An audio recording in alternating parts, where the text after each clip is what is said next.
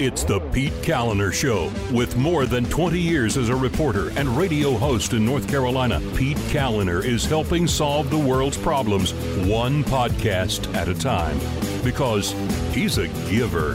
And now, here's Pete. What is going on? Welcome to the show. Thanks so much for listening. I appreciate it. Today's show presented by Mattress Man, mattressmanstores.com, uh, and by patrons. They became patrons and they get exclusive content, like we did our live stream last night. That was a lot of fun. As always, uh, patrons like David, Dan, Josh, Christian, Stephanie, Casey, Mary, Ted, Elizabeth, Kathleen, Matt, and Jason, they all became patrons. You can as well go to the PeteKalinershow.com. There's a link at the top of the page there uh, to become a patron. Uh, also, remember, subscribe to the podcast. Uh, you can do that by going to the PeteKalinershow.com. Also, if you're listening right now on a smartphone or something, there's usually a button right there. You can just click subscribe, and then you're subscribed, and you never have to worry, oh my gosh, I forgot to download today's episode. See how that works? Um, all right, so is North Carolina already at herd immunity? Joining me now is Jon Sanders. He is the research editor and senior fellow of regulatory studies at the John Locke Foundation. And uh, welcome back to the show. Jon, how are you? Pete, I'm doing great. Thanks for having me again. Uh, absolutely. So, are you uh, you're running around the streets maskless in celebration? Did, well, I guess I guess I should ask: Did your life actually really change after the lifting of the governor's orders, or because you strike me as a person that probably didn't wear the mask a whole heck of a lot? I didn't change my behavior very much, but I got to say, it's nice to walk into a place and not worry about possibly being accosted for not wearing one. Did, did that happen to you Yeah. at all while you were while, while the mask mandate was in place? Um, only on a couple of occasions, and I didn't give I didn't give uh, businesses grief. Um, they they were being you know told what what they had to do. Um, I was more worried about about you know other individuals. Yeah, yeah, and I, I wore it just to reduce hassle as well. I didn't want you know people were obviously terrified businesses uh, you know trying to comply with all of the rules and not anger all of their customers and stuff. So yeah, I was I go along get along. You know that's me. Yeah. That's what they say about me.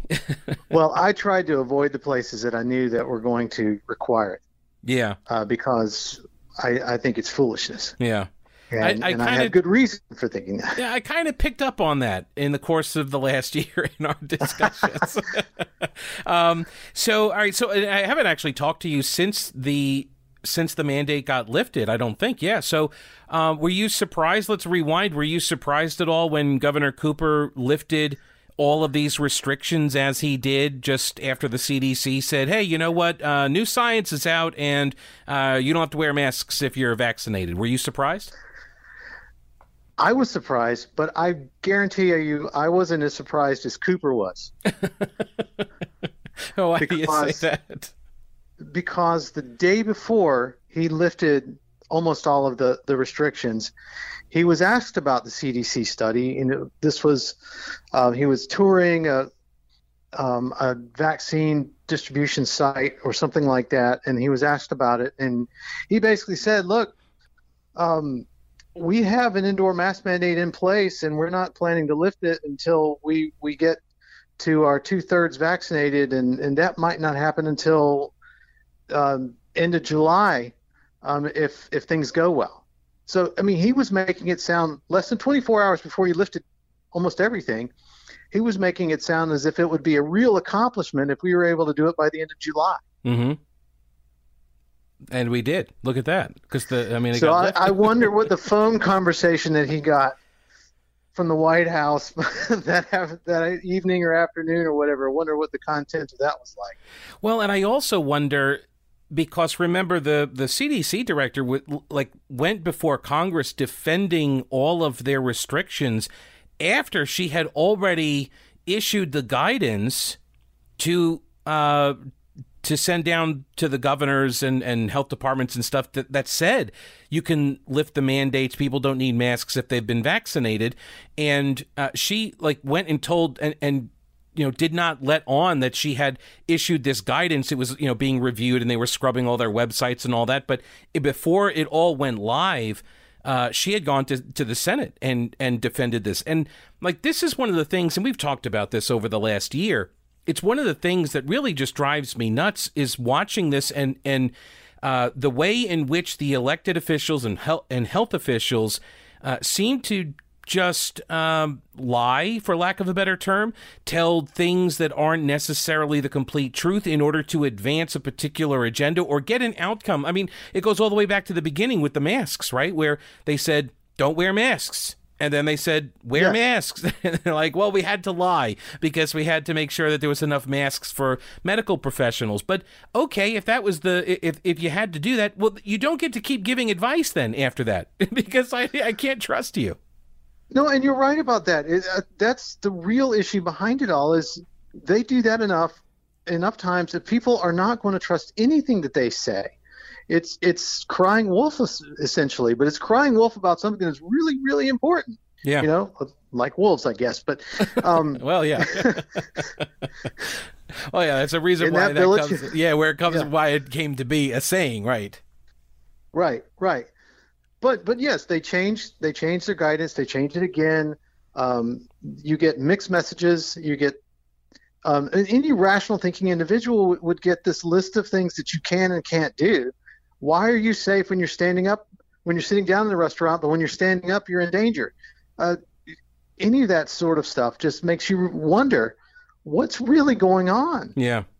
Right, and I'm not a conspiracy theory kind of guy. I'm more Occam's razor, the obvious explanation that you know is usually the correct uh, explanation.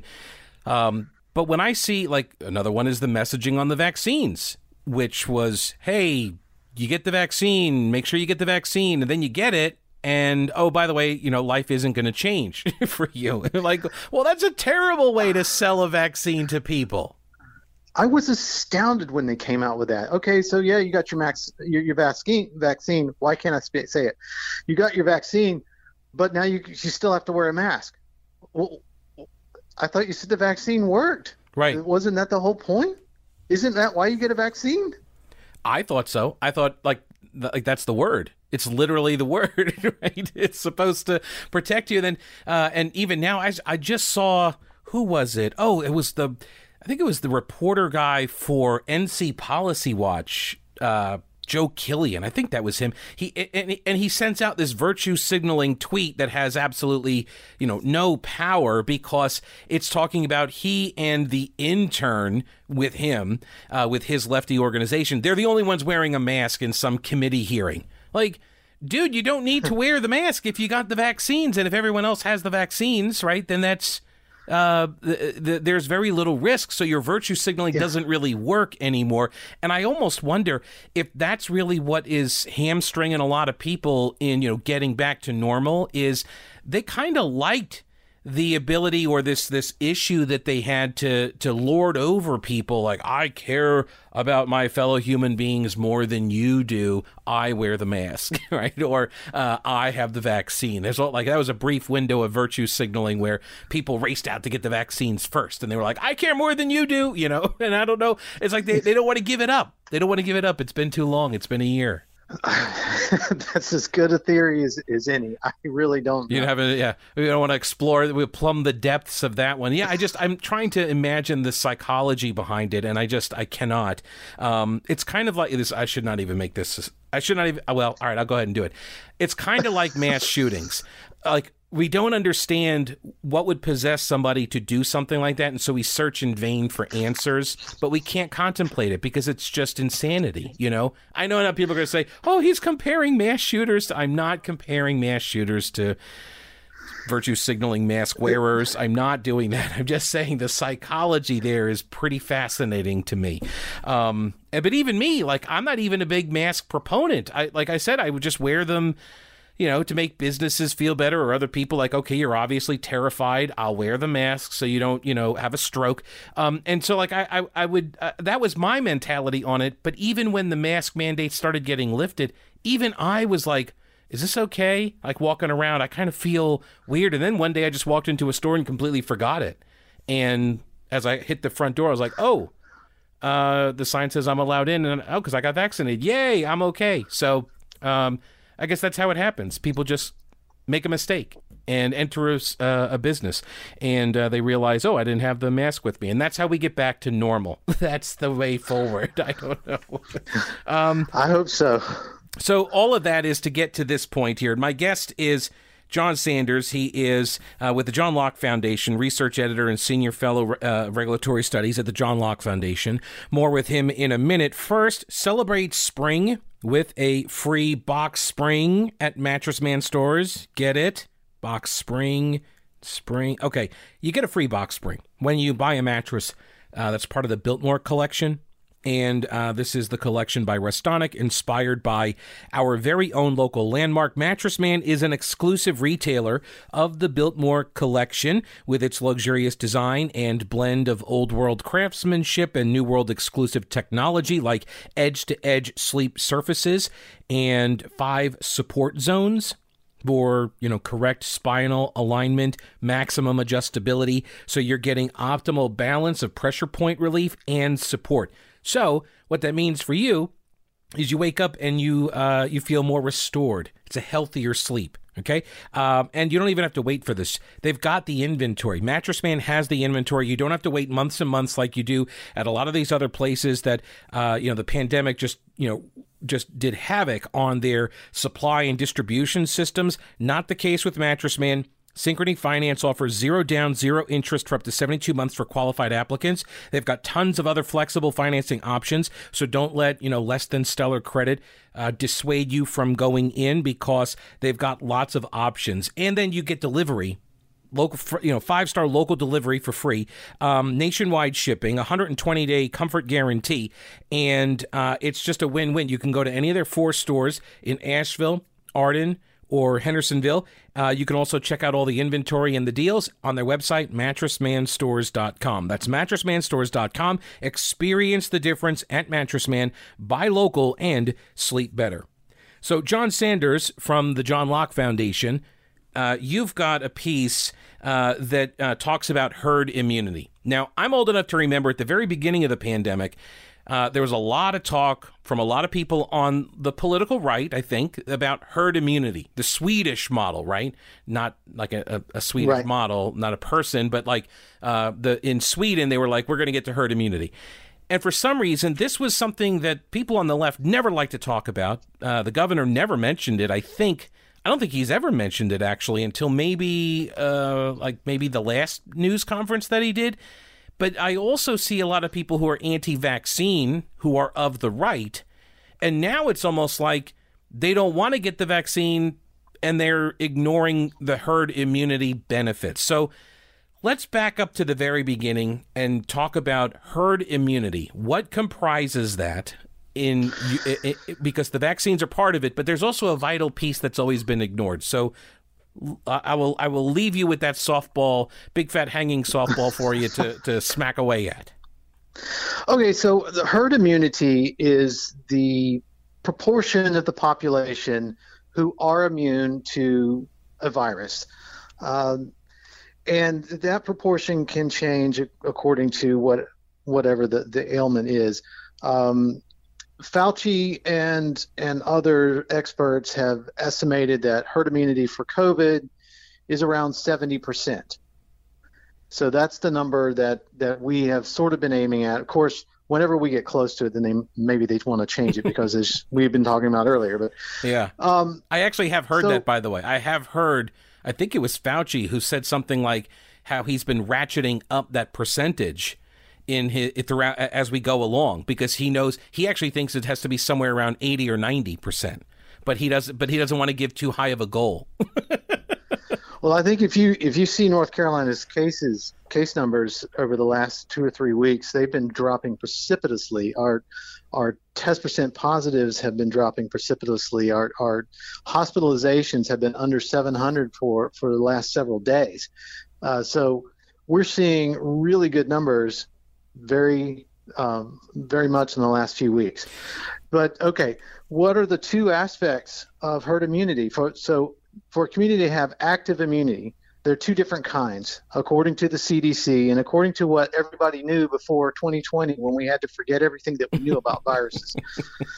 Um, you either had natural immunity, which means you contracted the infection and recovered from it, and now your body produces antibodies to it and, and knows to recognize it the next time you encounter it and fight it off. Or you have vaccine induced immunity, which is to replicate natural immunity without you having to get so doggone sick. So those are the two kinds. But all we've been focusing on, all Governor Cooper has been focusing on with his his we're not going to take the masks off school children until um, we get two thirds of adults vaccinated, is we're missing the whole thing about natural immunity, and that's a big aspect of it.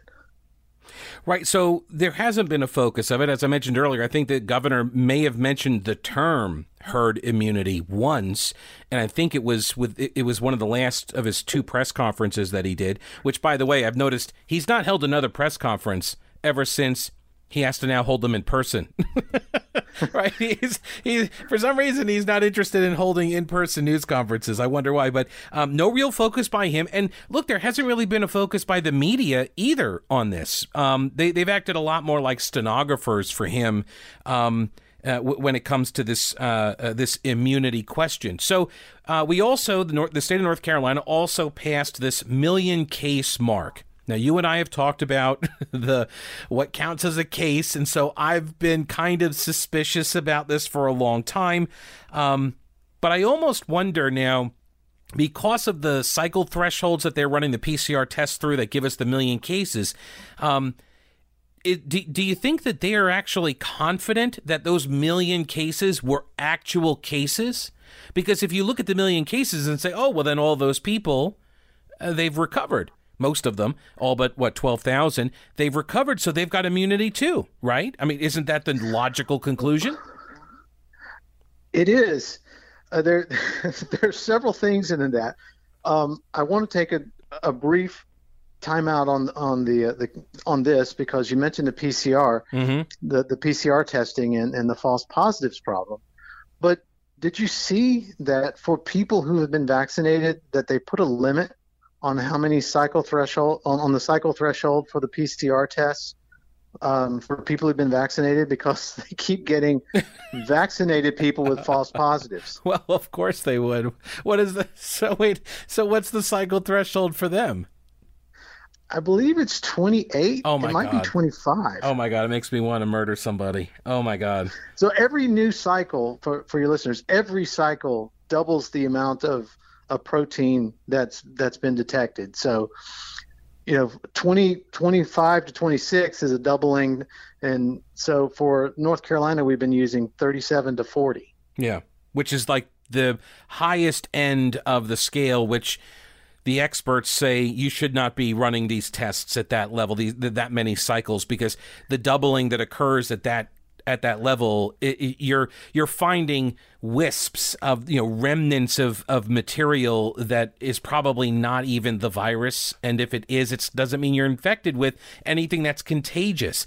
Uh, you could have had it a long you know month ago, and it's just picking up some genetic material. But now, it, as to prove the point that we have been making for a year they now dial that cycle threshold down, recognizing that people who have the vaccine are going to trip way way positive. they're, they're going to be I mean, the and viral people aren't going to get the vaccine if people think it's not working. It's again, it's the bad information problem from the government. Right. Well, because they're so worried about. And it really does. Like, I, I kind of joked about this throughout the pandemic and the way the governor and Mandy Cohen, the Health and Human Services Secretary, speak at these press conferences.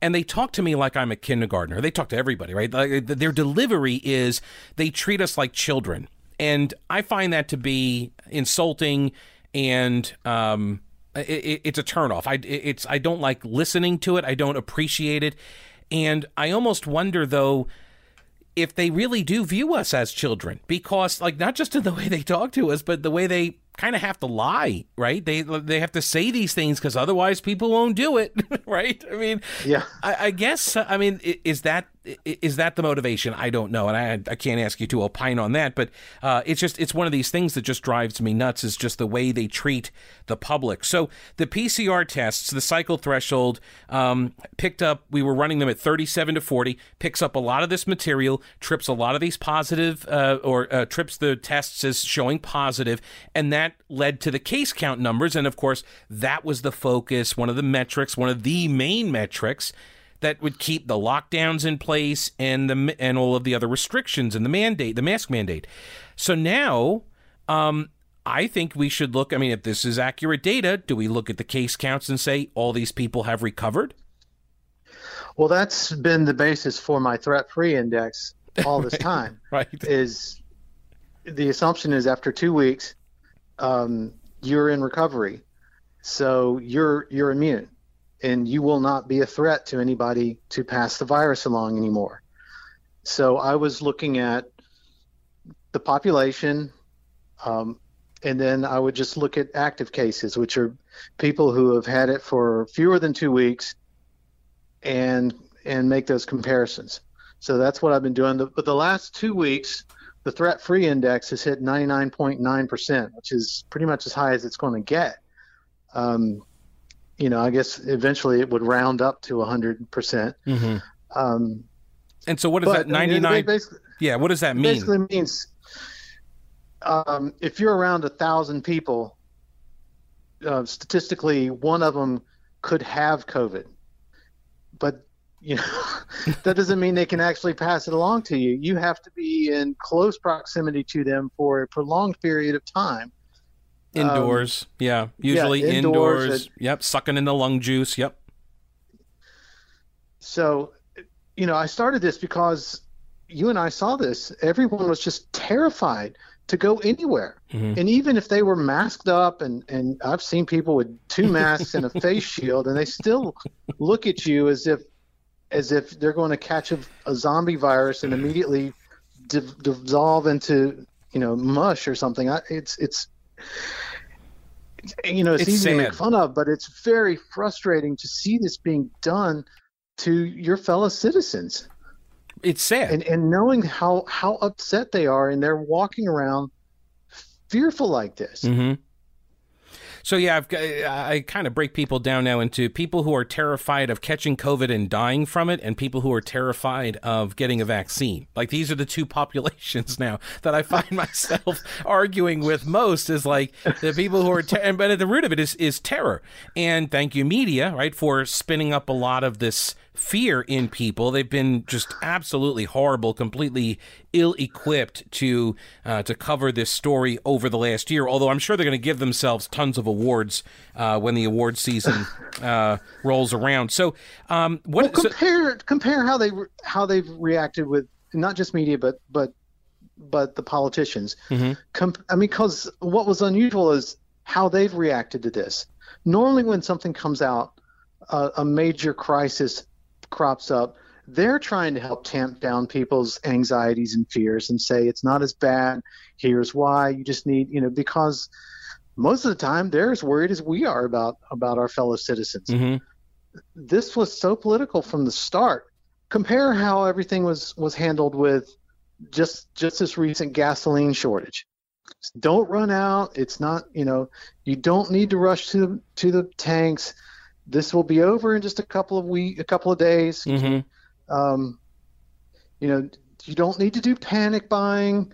It's okay. We, that's what we got from from our newspapers, our our print media, our TV media, uh, from our governor and from our president. Right, that's why I and ran that, out and bought you know, all the gas. I bought so much gas. No, I'm kidding. Filled up every plastic bag I had. I told my office to um, that that this was coming, um, and and to to fill up before it got bad. Mm-hmm. I guess what's one of that would be one of the benefits of having you as a colleague. You you you're like the Cassandra in the uh, in the cubicle, right? you alert all of the hey, you know what? You might want to go get some gas now. Um, on occasion, but I was I saw it on the way in, and and I um, I have relatives who work in in oil and gas, and they had told me that night, it's like, look, it's about to get bad in North Carolina. Yeah. And then driving in, I thought I'm going to top off, and the first place I pulled into was already out of gas. And oh so wow. I sent a note. So yeah, it's starting to get bad here if you need gas. All right, more with Jon in a minute. First, if you are a military, veteran, active duty, or retiree, if you are a police officer, a firefighter, a healthcare professional, uh, an educator, and you are looking to buy or sell a home, would you like to keep some of your own money? Well, you can. It's the Homes for Heroes program. It's open to those five professions. And if you use a real estate agent that is uh, signed up with the Homes for Heroes program, then you keep 25% of the realtor commissions. Um, and Rowena Patton and her All Star Powerhouse team, they're the Homes for Heroes realtors in Asheville. So keep more of your own money, buying or selling. Call the only agent that I called, Rowena Patton. Here's her number 828 333 4483. That's 828 333 4483. The website is mountainhomehunt.com. That's mountainhomehunt.com. Uh, go to the website or give her a call, tell her I sent you, and uh, then start packing. Uh, Jon Sanders is the uh, research editor and senior fellow of regulatory studies at the John Locke Foundation. So back to the uh, the coronavirus uh, uh, fear mongering. The CDC. I thought this was interesting. I had not seen this stat before. The CDC estimates that only one in 4.3 infections were actually reported. So uh, let's call it one in four. Okay, I know you you math this thing all up, but um, you so one in four. So 25% of all the universe of cases were actually diagnosed. So that means for every one case, there are three others that were out there we don't know. So if you take that for, uh, that stat, that data point, and you apply it to North Carolina as you did in this piece, what do you find? Yes, so that was a very fascinating piece because it it worked in. I mean, because what we were talking about with uh, with what are the actual case numbers? Mm-hmm. It worked at it from the other way around, which is a lot of people. Remember when we were all all worried about asymptomatic people? Oh yes. Well, this is worried. This is talking about them. A lot of people were asymptomatic. They didn't even know they were sick, or they had a mild case and they decided not to go to the doctor, or they were afraid of going to the doctor, so they decided to, you know, write it out. Uh, this tries to account for all this, um, all of these people that weren't captured in the official data. And so what they came up with was one out of every 4.3 cases. If I applied that to North, to North Carolina, and today was a good day to do that because a million times 4.3 is a lot easier to do than 896. Right. right. So for so you so a million cases, we passed the million case count threshold in North Carolina, and that means we had 4.3 million infections. Right. So, you know, not to to bore everyone with all of the math. Yeah, please don't. But I, yeah, including me. I'd yeah, no, it's radio. Yeah, it, it would be death. Yeah. It's death. All the numbers and stuff. But the so the yeah the bottom line is what? The bottom line is when you add the percentage of known vaccinations, which we have from the, the Department of Health and Human Services, they keep that up, which is 53% today. And you look at the adults who have natural immunity and you take out the ones who've been vaccinated, you get 1.6, I mean, 16.5%, excuse me. See, I already messed it up. Yeah, see Uh, 16.5%. You add that plus the 53%, and you get 69.5% of people with active immunity in North Carolina. so That's a great number. That's past Cooper's two thirds, and this is just the adults. So Cooper That's did know Cooper's that we passed. Cooper did know. He knew that we got to the two thirds. That's why he. I'm just kidding. well, but yeah. So this is. But you're adding in essentially. You're you're adding in people with the natural immunity and people that got vaccinated. Yes. So my estimates are that we are pretty much at 70%. And that's great news. I think that's bigger than getting to a million cases. I think that's I think that explains why we're seeing such a dramatic drop off. I mean, even if we haven't technically reached it, um, we're we're days away from it. Yeah. Yeah, I mean, and it makes sense logically speaking when you look at all of the uh, the plummeting numbers. Um, and I know people like when you look at Texas and Florida and they lifted their mandates and they were called Neanderthals and people like, oh, you're going to kill everybody. And then it didn't happen. The case counts just kept dropping. Is because I, I, I don't know if like taking the masks off, you know, killed the virus. No, I think just like you said, I think they that enough people have already gotten it and are getting vaccinated that and honestly, the most vulnerable populations, they were the first in line to get the vaccines. So it makes sense that we would see the most vulnerable people being spared from the worst effects of the virus, so those numbers would decline. It, it, and this goes to the very beginning of the pandemic when when we were screaming about you know focus on the most vulnerable quarantine the people that are most at risk those who are sick but let everybody else go about their lives because it's not um, the juice isn't worth the squeeze basically it's it's not you're doing more harm than good Right. That's what we did differently this year than, or this past year than we have in any other time. I mean, we've never before quarantined the healthy and forced the healthy to wear face masks. Yeah. Um, you write in your piece about 70% of adults in North Carolina with active immunity from COVID. It's obviously past Cooper's two thirds standard. More importantly, it would be in line with the estimates for uh, herd immunity to achieve herd immunity. In short, we're very likely there. Um, and if not right now, we will be soon. It also means you say there's absolutely no rationale to keep the state of emergency going. Um, and so I guess I need to ask you are you surprised? I know the answer to this. You're not surprised that Cooper is maintaining the declaration of an emergency and his executive orders. They're still, in fact, implemented, right? Yes, they are still implemented. Um, and I he he simply absolutely needs to get rid of it. Um, since since we can't seem to get a political solution to it, um, we can't uh, we can't have this challenged in court for whatever reason. Um, I mean, there is a lawsuit, so hopefully that will that yeah. will succeed. Um, but th- we are in in no sense of the word emergency under a state of emergency. The only thing keeping the nor- keeping the state under state emergency is it's keeping Cooper's power installed. And he keeps talking about the dimmer switch approach. So I worry that he will use any kind of wobble or any any thin rationale to suddenly, you know, lock us all down again. I don't know. Well, uh, so in trying to but decipher, there's no reason for the kids to be wearing face masks. Right. This, yeah, and so like this is the thing I don't understand is is what's the play? What's the purpose? Why would he continue to do this? What is the rationale? Is it because he doesn't want to be seen as lifting everything too quickly because then it may sort of um, give away the game that he could have done this much earlier?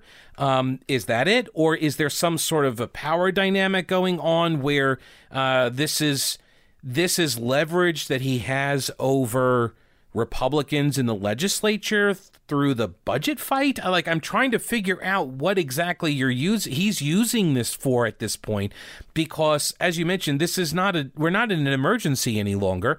It would be like saying, "Well, I need to keep this declaration of emergency operable because you know, you never know there could be a bad flu season someday and I might need to do something."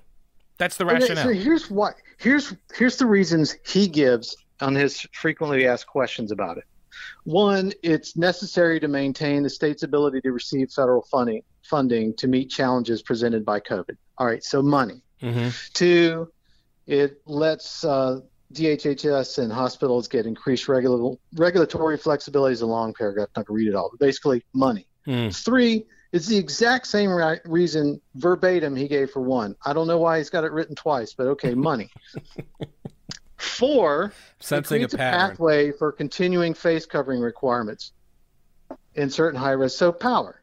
Mm-hmm. And then five, five is the one that really drives me up the wall. The state of emergency allows the state to be ready in case there is a spike in the disease among the non vaccinated population. So we have a state of emergency in place in case there's an emergency someday. right. and the money. Don't forget the money. yeah, that one's power. So Two of them are money, and two of them are power. But none of them refer to a real state of emergency anymore. Right. And and if you have to give, you know, four and a half bullet points to explain yourself, I think you're making a point that no, we're not under a state of emergency, and I'm trying to cover myself.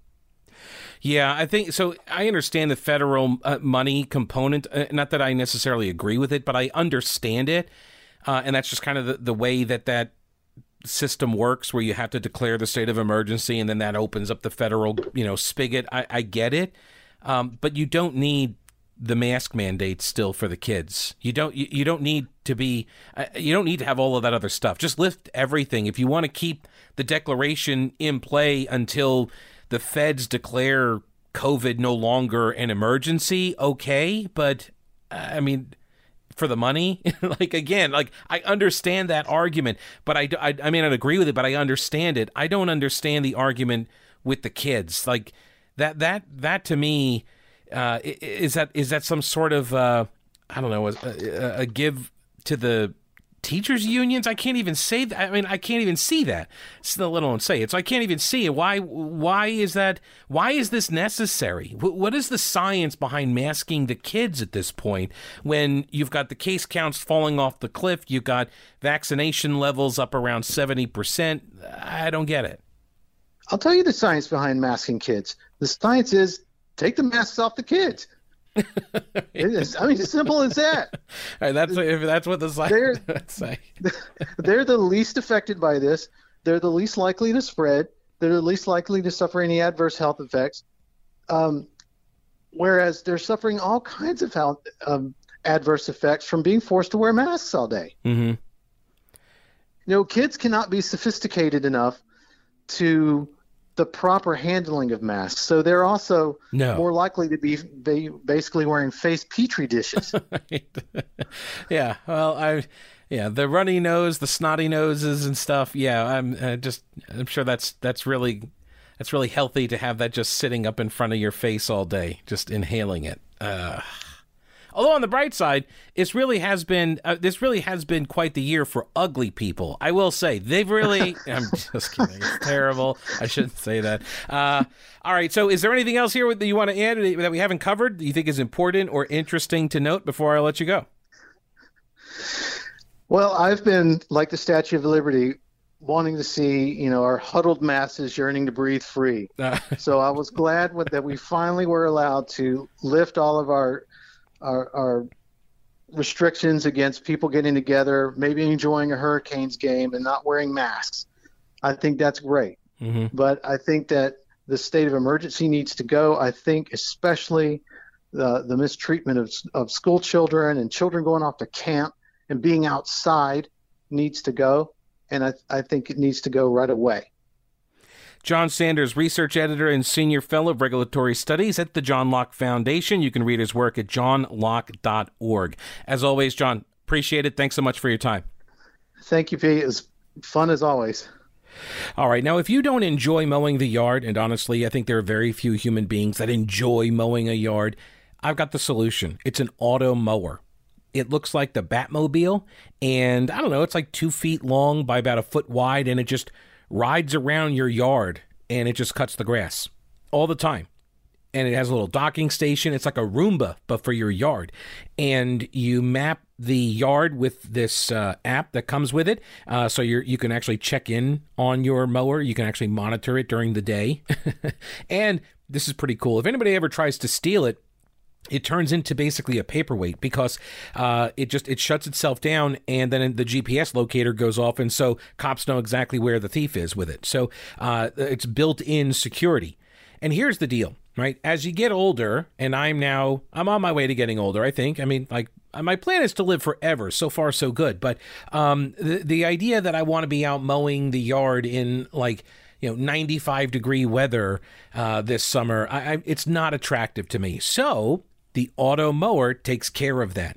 It mows the yard for me. I don't ever have to do it again. And it mows it like perfectly, so it's always at the right height. Constantly. It's always looking good. All right, so where do you get one of these? You get it at General Equipment Rental. It's the Husqvarna auto mower. Go check it out at their website, generalrents.com. That's generalrents.com. General equipment rental. They've got all sorts of outdoor power equipment uh, that you need to, you know, uh, keep your house looking good, all the, the landscaping and yard work. Uh, they also have uh, obviously large equipment and machinery for any project, residential or commercial you can rent the tool or the equipment that you need from General Equipment Rental, and uh, you know return it when you're done. One project should not require you to buy a really expensive piece of machinery. Go to General Equipment Rental in Weaverville. They're at the intersection of Merrimon Avenue and Reems Creek Road. Family owned and operated for three generations. Tell them I sent you. General Equipment Rental, generalrents.com, and think outside your toolbox. All right, shifting gears now, an update on the tenure uh, debate for uh, Nikole Hannah Jones. A proposal, according to the Washington Post, a proposal to award academic tenure to uh, Nikole Hannah Jones has reached the Board of Trustees at the University of North Carolina at Chapel Hill a, a sign of growing pressure on the board to resolve a controversy over the terms of her employment as she prepares to join the faculty. Hannah Jones, a writer for the New York Times, won the Pulitzer Prize for commentary last year for her erroneous and stealth edited essay okay, I threw in those descriptors, but that's the truth. Uh, it was erroneous, and they stealth edited it. Anyway, uh, this was the the uh, commentary essay as part of the 1619 project on the role of slavery in American history. She also won a MacArthur Genius Grant, which basically just is free money to people that are of a preferred political uh, ideology, and she also holds a master's degree in journalism from UNC. The, this is her alma mater, I believe. So the university announced in April that she would join its Hussman School of Journalism and Media in the summer as a professor with a special title, the Knight Chair in Race and Investigative Journalism. If you want details on the beginning of this saga, you can find the earlier podcast that I did about a week ago. So, uh, last week, the journalism school dean, Susan King, disclosed that unlike previous Knight chairs at UNC, Hannah Jones was hired without the job protecting designation of tenure. Her contract has a five year term with a possibility of tenure review within that time. Tenure gives faculty a substantial amount of freedom to speak, research, and publish on topics of their choosing without fear that it's going to cost them their jobs. UNC had about 622 tenured full professors in 2019. Of them, eight were black women. Eight out of 622 full time tenured professors in the entire UNC system. And so that tells me they all need to resign because anti racism, critical race theory that Hannah uh, or uh, Nikole Hannah Jones uh, promotes, the the proof of racism is in the disparate outcomes. Okay, so if you have, and this is a disparate outcome, right? You've got 622 positions, and only eight of them are black women.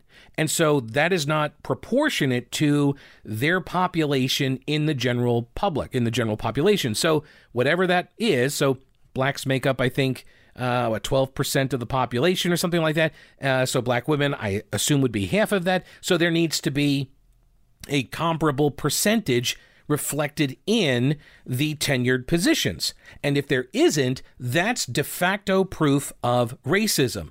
And then you need to enact some discriminatory policies in order to make that proportionate. Okay? So this is why discrimination is part of critical race theory. It's one of the quote solutions that you use to get at uh, a, a proportionate, equitable outcome. Okay. So I simply suggested on the Twitter machine the other day that, you know what, maybe uh, all of the white people uh, who are tenured professors need to resign.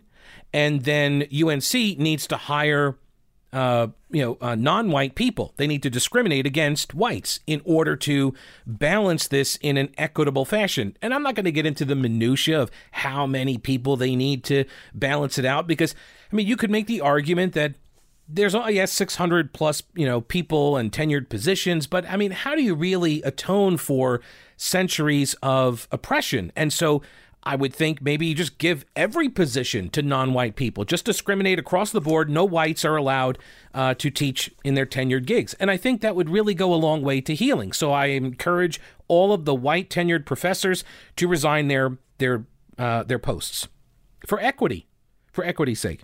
Right. See, I'm all about solutions. Um, it also emerged last week that a trustee named Charles Duckett, or Chuck Duckett, Chuck Duckett, uh, had raised questions to the university senior leadership about this tenure proposal several months ago. And that's what postponed the matter. The proposal, according to the board chair, Richard Stevens, did not come to the board for a vote. So it's not like she was denied tenure. She got a contract because this guy, Duckett, had asked some questions about her experience in the classroom, which she doesn't have any. And so they asked her, uh, he was asking about this, he didn't get any answers. And so they just didn't, it didn't come up for a vote. Um, faculty, students, and others accused the trustees of playing politics with the proposal, suggesting that conservative forces opposed to the views of history. this is always the accusation on critical race theory, anti racism, garbage, this Marxist philosophy. Uh, it's always the charge, right? You don't want to teach real history. It's not actually true, uh, despite the. Uh, you know the repetition that they use to enforce this narrative it is not accurate it's not accurate. Um, kind of like uh, Hannah Jones's uh, commentary piece that won her the Pulitzer. It's not accurate. Um, so this is the animating argument from the left on this, which is that she was denied this tenure position, which she wasn't, but she was denied this position because conservatives hate her work because they're trying to deny slavery and racism ever existed. Stevens has said, uh, that is, by the way, the uh, the board chair Stevens has said that the board did not deny tenure to Hannah Jones and that it is not uncommon for the board to raise questions about candidates that go, that do not come from a traditional academic type background. Uh, so now we go over to the Charlotte Observer and uh, their report yesterday tenure for Nikole Hannah Jones at UNC Chapel Hill. It's officially back up for consideration. It's in the hands of the university's Board of Trustees. This does not guarantee that there will be a vote, and it's unclear when the board may take up the issue. The next official board meeting isn't scheduled until mid July, and she's going to have already started her job by then, which, as I've, I've seen a report, and I don't have it in front of me. Uh, at the moment, but if I recall correctly, the uh, the salary is $180,000 a year. this 180K to be a tenured or non tenured five year contract. Think about it. She's going to make more than half a million dollars. And this is oppression. I'm supposed to believe she's being oppressed by getting the job. I don't think oppression looks like you getting the job. Um, many think this is the Observer story again. Many think so that's how uh, that, that's how they uh, how they launder reporter opinion, right? That's how they that's how they back into it. They launder this reporter's opinion. This is Kate Murphy. Uh, she's laundering this idea through the many think or some people say that's that's how you get there. Many think political concerns may have played a role into the lack of tenure for Hannah Jones. But UNC officials say the issue never came before the full university trustee board after Chuck Duckett, who chairs the board's University Affairs Committee, asked to postpone it because of questions he had. He told the News and Observer that he had questions related to her experience in the classroom, among others, and that nobody answered him. The board never voted then on the matter for tenure. Hannah Jones signed the contract for a fixed term faculty position without tenure that was sent on March 2nd. He said he has asked multiple times in the past for a postponement for a tenure candidate when he w- had questions about that person's candidacy, and in each case, the matter came up at a later time and the candidate got granted tenure. Like, people are, this is the thing that gets me. They're, they're saying, well, here, let me let me skip ahead to the end of this piece and I'll, I'll, get there in a minute. Hundreds of professional athletes, scholars, artists, political activists, and professional journalists have criticized the board's decision, or lack thereof, and defended Hannah Jones and her work, particularly on the 1619 project, which, by the way, that is really the only uh, point of contention that I'm seeing people have.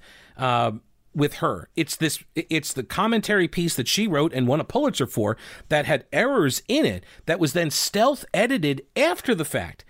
That's the main concern as I've seen it. And then she's proceeded to gaslight people who have uh, criticized or disagreed with the fundamental assertion that 1619 should be the real founding of America, not 1776. And because now she denies she said it. She says she never wrote that, but she did. She's written it repeatedly, actually. The um, Oh, then there was also the 1619 alumni. 1,619 alumni and current students took out a two page spread advertisement in the News and Observer that was published on Wednesday demanding that the board reconsider tenure for Hannah Jones. Okay, first off, the board did not consider it in the first place. Hasn't considered, so there is no reconsideration that needs to occur, first of all. Second of all, you're not demanding that the board reconsider it. You're demanding that the board do it. That's different. That is a different demand, right? You're saying she deserves it, and you make no argument here as to address the uh, the opposition for why she shouldn't. Right? There, there, there's not. You notice there's not even a debate here that's occurring about whether or not somebody gets to behave like she behaves and get this tenured post. Nobody's having that discussion. All it is is, well, you know, she's really great. She's got these awards, and uh, you should give it to her because of her race and gender. Assigned at birth, I assume, or I, I don't even know, but her race and gender, right? Because she's a black woman and she's got the Pulitzer and she got that genius uh, uh, grant, the Genius Award, you got to give her the tenure. And that's enough for them. That's enough. In a tweet, this week, Hannah Jones expressed thanks for the support that she has received, and um, she said, quote, I am grateful for and overwhelmed by everybody who signed this letter and the News and Observer ad. Uh, the fight is not about me. We call on all people of conscience to decry the growing wave of repression and to encourage a recommitment to the free exchange of ideas, which is an interesting line of approach here because she actually does not seem to want to engage in a free exchange of ideas. She remember, I went over this last week. Uh, she attempted to shut down criticism by Bret Stephens in the New York Times. And she was railing against Bret Stephens, right? She was uh, she she does not address critics honestly, right? So the reason why I'm going to throw a couple of uh, explanations out here. This is the reason why maybe people have a bit of a problem with giving her lifetime tenure. Okay, first off, could be her shoddy work on the project itself in that essay. It could be her dishonesty, and it could be her racism.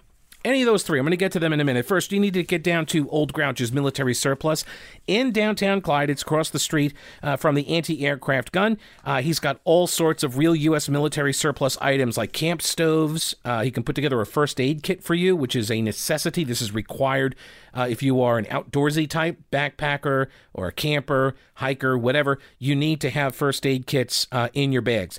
Um, backpacks as well, ammo cans, which are great for storage, all sorts of sizes. He's got gun accessories as well. Head on over to Old Grouch's Military Surplus, downtown Clyde on Main Street. Shop is open Monday through Saturday and 24 7 at oldgrouch.com. So uh, it could be her shoddy work that's prompted people to oppose her tenureship. Leslie Harris, a Northwestern University historian who helped fact check the 1619 Project, said far from being fought to preserve slavery, the Revolutionary War became a primary disruptor of slavery in the North American colonies. And then she explains how.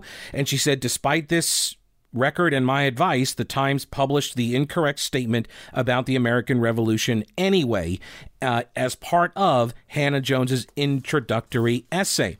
It could also be Jones's um, dishonesty. Uh, the story isn't really complicated except for the fact that she's the center of it, um, but she's been doing her best to gaslight everybody. If you cut through the intentional fog of misdirection, um, you find out like she is trying to deny that she said anything to the effect of that 1619 is the true founding of America and not 1776. And this is incorrect for a number of reasons, as John Sexton at hotair.com points out. Um, and now she claims Hannah Jones is pretending like she never said anything. So that's dishonesty in the face of criticism. Or maybe it could be her racism. Back in 95, uh, she wrote a letter to the school paper at Notre Dame calling uh, white uh, white people. Uh, the white race is the biggest murderer, rapist, pillager, and thief of the modern world. The whites' lasting monument was the destruction and enslavement of two races of people, and uh, she calls us devils and likens Columbus to Hitler. So there's that. maybe just spitball in there. That's a wrap for the episode. Thanks for listening. Remember, subscribe to the podcast. Talk with you later, and don't break anything while I'm gone.